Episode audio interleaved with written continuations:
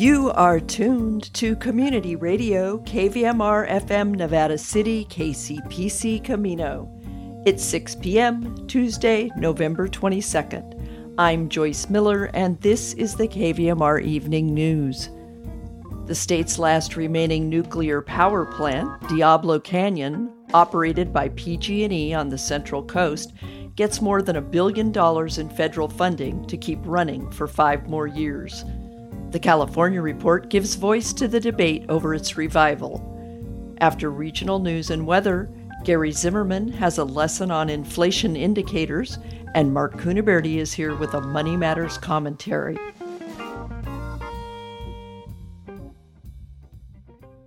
This is the California Report. I'm Saul Gonzalez in Los Angeles. The final tally is in, and after a nail biting race, Progressive City Council member Sheng Thao will be the next mayor of Oakland. Thao managed to get 50.3% of the vote, while City Council member Loren Taylor garnered 49.7%. Thao won under the city's ranked choice voting system. That's where voters' second and third place votes are redistributed if no candidate receives a majority majority of first place votes. Thao represented District 4 in the Oakland Hills and in her victory statement described her past as a homeless single mom. Thao also said that on day one, she will start putting in place a public safety plan that involves, quote, doubling down on the violence prevention programs that we know reduce violent crime. If you opt out of getting health insurance in California, the state will fine you. The penalties it collects are intended to help other people struggling to pay for health insurance coverage. But so far, none of that money has been distributed.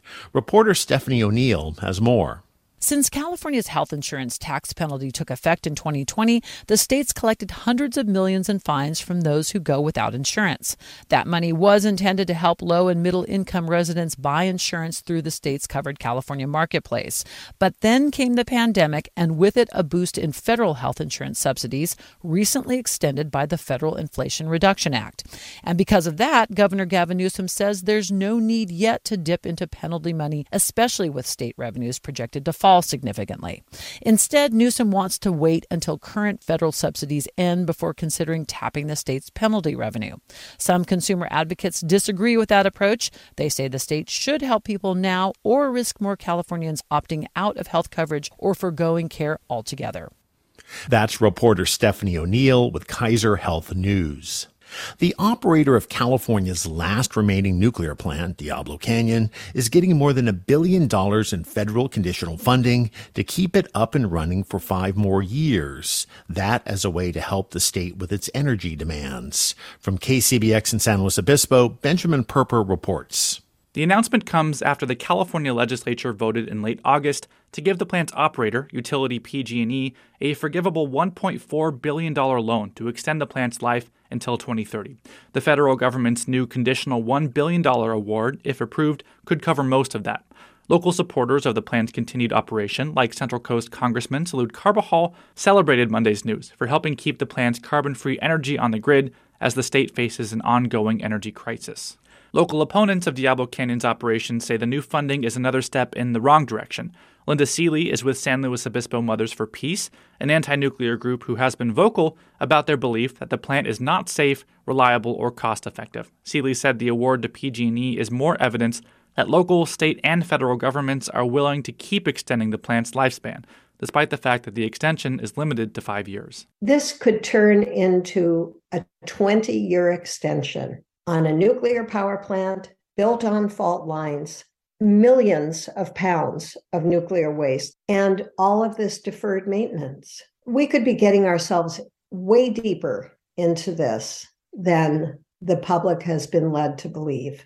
PG&E maintains the plant is safe and reliable.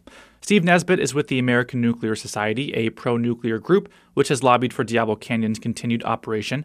On the safety question, Nesbit says PG&E will only secure a new license for the plant if the Federal Nuclear Regulatory Commission determines it's safe enough to keep operating. Personally, knowing what I know about the plant, I feel confident that will be the case, but I also know that the Nuclear Regulatory Commission isn't going to make such a finding unless they have thoroughly evaluated continued operation and are convinced that it can be done safely. Nesbit praised the new Department of Energy funding, saying Diablo Canyon is essential to helping California keep its energy grid stable and achieve its ambitious decarbonization goals. I think that Diablo Canyon is a key part of meeting those goals and having a secure grid and and I expect people will see that when the time comes. PG&E CEO Patti Poppe said in a press release Monday that though the money is conditional and the final amount could change, it's still a quote positive step forward to ensure electrical reliability for all Californians.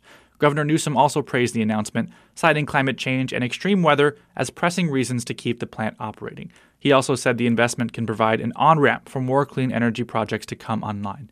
Diablo Canyon accounts for about 9% of the state's electricity portfolio, according to PG&E. And for the California Report, I'm Benjamin Purper in San Luis Obispo. Support for the California Report comes from the Wesley Foundation, investing in California's underserved youth. Stanford Healthcare, alerting listeners to the critical blood shortage in the area. Now is the time to donate blood and make a difference. StanfordBloodCenter.org. And Eric and Wendy Schmidt, whose philanthropy includes Schmidt Ocean Institute, coming this fall, the launch of research vessel Falkor 2, advancing the frontiers of ocean science and exploration on the web at schmidtocean.org. California's nursing agency has approved rules that would allow nurse practitioners to treat patients without physician supervision. This shift could expand access to health care in the state at a time when California faces dire shortages of healthcare workers. Cal Matters health reporter Ana Ibarra explains. Starting next year, nurse practitioners who meet certain requirements will be allowed to begin treating patients without physician supervision. Many people may not know, but currently, nurse practitioners must enter into a written agreement with a physician who will oversee their work. This shift has been in the making for several years. The reason this is important is because California has a provider shortage, and less restrictions could mean clinics may be able to hire more nurse practitioners. There's also research that indicates nurse practitioners are increasingly choosing to work in rural and underserved areas. Of course, there are only so many of them, so researchers say another important piece is getting more nurse practitioners trained and in the workforce.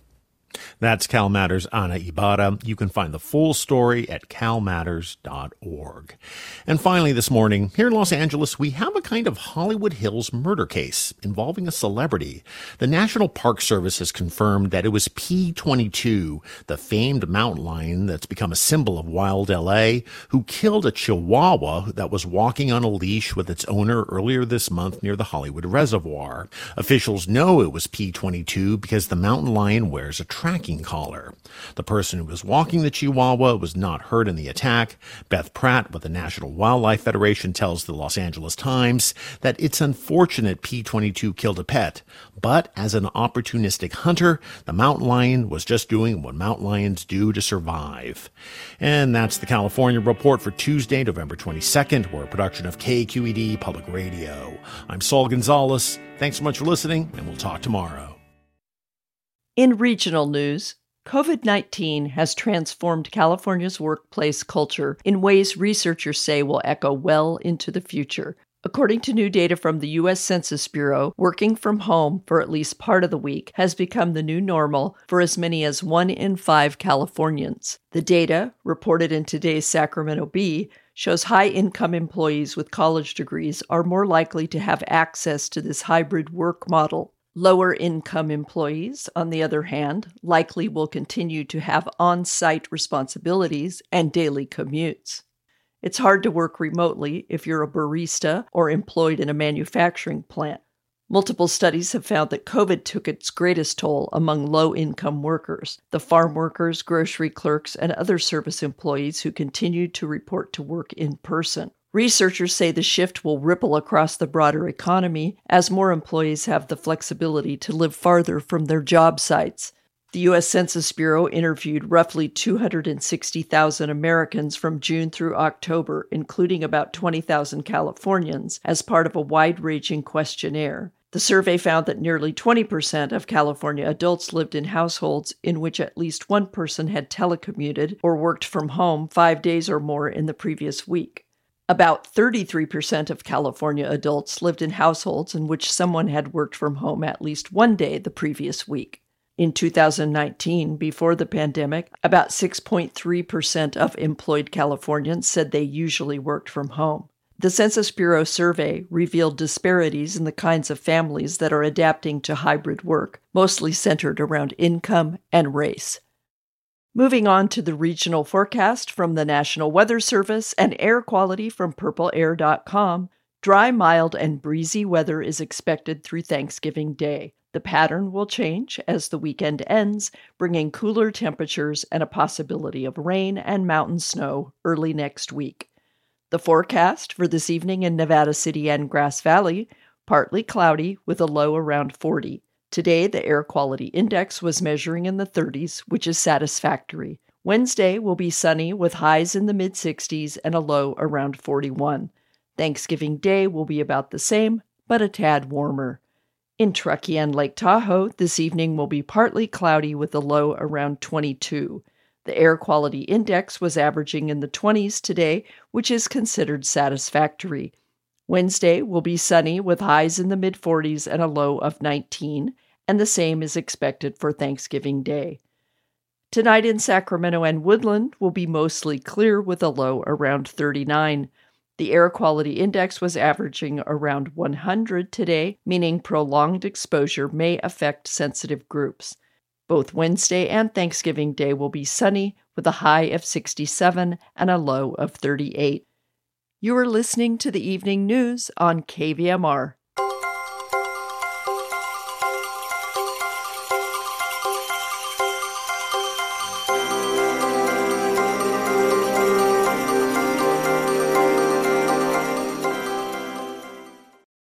We hear the word inflation repeated every day in reference to the economy, but exactly how and where is this thing called inflation measured, and how do economists track it?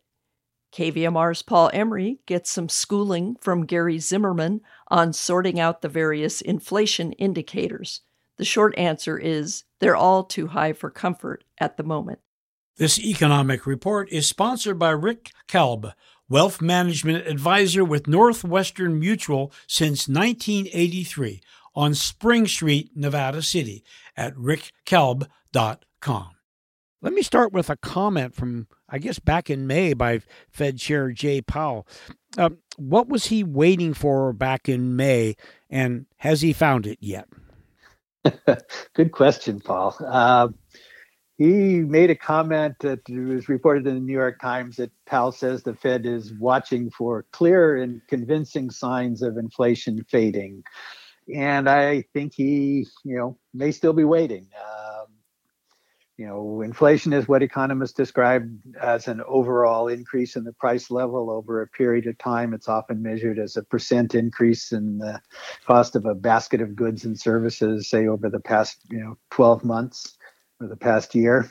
Um, and it may be slowing down a little bit, but um, you know, there's a there's a big debate among policymakers. With some policymakers, might call them the hawks, worried about a slow response to inflation uh, as a result of Fed policies. It takes a long time for interest higher interest rates to work their way through the economy and uh, work their way on down to lower inflation.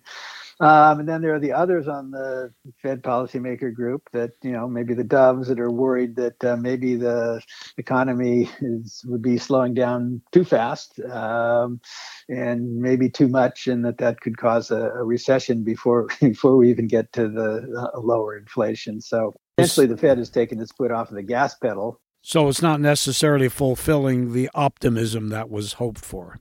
I, yeah, I think there's less. There's concern that you know, you know, and Chairman Powell has talked about, um, you know, there's probably going to be some pain here, um, and you know, I think that there's a lot of worry now that the Fed has taken a taking this i guess the analogy would be taking his foot off of the gas pedal you know and that was you know zero interest rates and it's hitting the brakes and that's you know interest rates at four plus percent um, and possibly going higher. Um, and he's watching the speedometer and you know there are many inflation rates he could look at to see if they're all or some of them are slowing down in the way we'd hope. Um, but you know that's not you know happening yet um, in, a, in a big way well, there's lots of different measures of inflation that are reported, and that economists use. Uh, does the Fed have a specific inflation measure it targets when it sets its inflation goals? Oh, indeed, Paul. There are a number of inflation indexes that are calculated and reported by the government. Um, inflation indexes that the Federal Reserve uses to set its inflation goal is the Personal Consumption Expenditure Price Index or the PCE Price Index. You know, and there are other ones that are you know very commonly used, like the Consumer Price Index or CPI, or GDP Deflator, uh, Producer Price Index. Um, you know, and it's important to look at all of these different you know index going on. They're all calculated in different ways, uh, but they tend to move together over time, and they do a fair job of measuring inflation over a longer period, like a year. So, you know, the more the merrier. What does the Fed target? Is it total inflation or core inflation rates? And how far above 2% are both of these inflation measures? The Fed targets the total inflation measure rather than the core measure, which is the measure that subtracts out the food and energy components, the volatile food and energy components. Um, so it's the total inflation measure that the Fed sets its 2% goal for. And over the past, you know, 12 months ending in September, uh, the total uh, index the Fed targets was rose 6.2% for all items, while the the core index that excludes the food and energy components rose uh, slightly lower, 5.2, excuse me, 5.1% increase. You know, but again, both of those are well above the Fed's 2% inflation goal. Okay, Gary, that's it for today. And we'll talk in a couple of weeks, and we'll probably start off saying, well, we're past the Thanksgiving holiday, heading up for Christmas. And we'll start there in, in two weeks. Christmas holiday buying season is a very important part of the economy. It's there you go. Very important, important seasonal effect. Thank you, Gary. You're welcome. Thank you, Paul. Gary Zimmerman is a retired senior economist for the San Francisco Federal Reserve and currently is a visiting professor at the Vienna University of Economics and Business in Austria, where he teaches courses in economics and finance. As we cruise toward the end of the year and into the holiday buying frenzy, Mark Cunaberti is suspicious of news reports that seem to be trying to convince us that the trajectory of household expenses, however it's measured, is on the way down. At best, it's a very mixed picture, Mark says in his latest Money Matters commentary.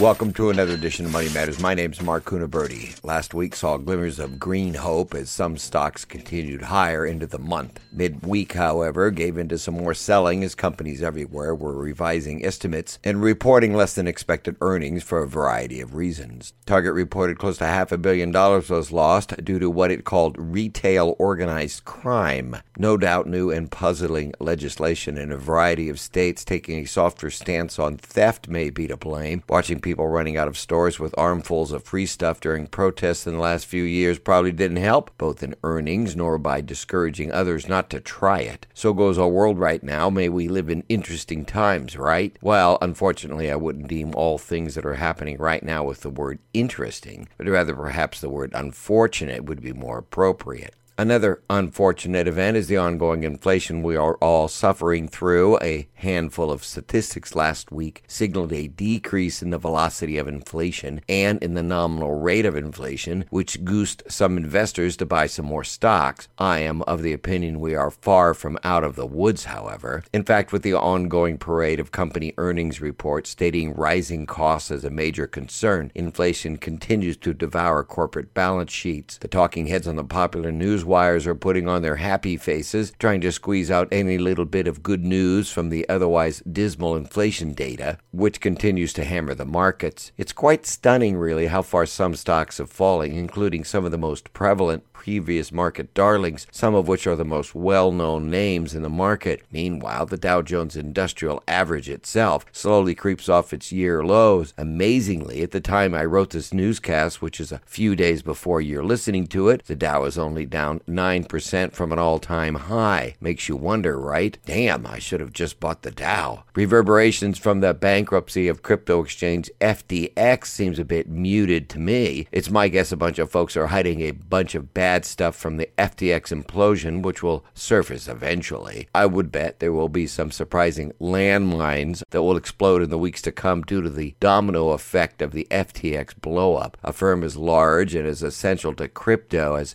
FTX was doesn't implode and not put at risk many more entities that had dealings with him. The feds may be already involved in clandestine bailout talks. Only time will tell, of course. No doubt a parade of sad stories from people who lost it all will float across the news wires as we progress along here. One wonders if everyone knows what caveat emptor means. For those of you that don't, it means buyer beware. And you would have heard that phrase many times here on Money Matters in the past few years when it comes to crypto. An interesting side note is although the markets have seen the worst year in decades as to the length and breadth of the decline, certain sectors, however, have fared better than others. Energy, healthcare, and pharmaceuticals may show some yearly green, as well as a few stocks in the surprisingly retail sector, but not very many there. Energy and related industries far exceeded everything else, however. The Federal Reserve has raised interest rates four times in 2022, and they are expected to do it again at their next meeting coming up in December. After that, it's a crapshoot as to what to expect. Always their decisions will be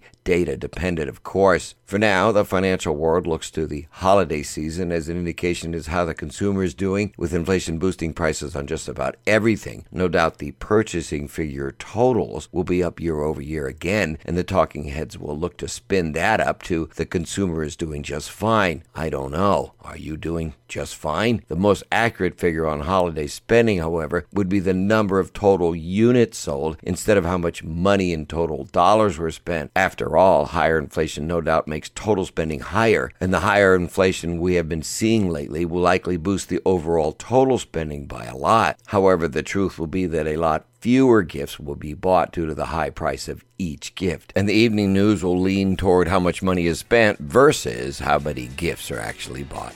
That does it for today's Money Matters. The views and opinions expressed are my opinions only and do not necessarily represent those of this radio station, its staff members, or underwriters. I hold a BA in Economics, 1979 from San Diego State University, and I'm a Medicare agent approved in the state of California. Our website is moneymanagementradio.com where everything is free. Our way of saying thank you for listening to your community radio station. My name's Mark Cunaberti.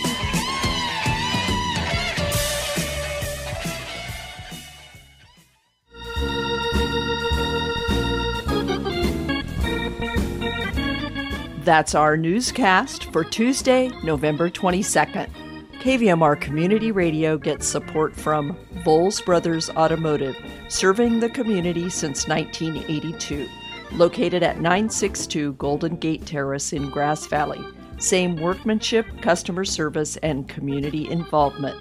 Online at volesbrothers.com.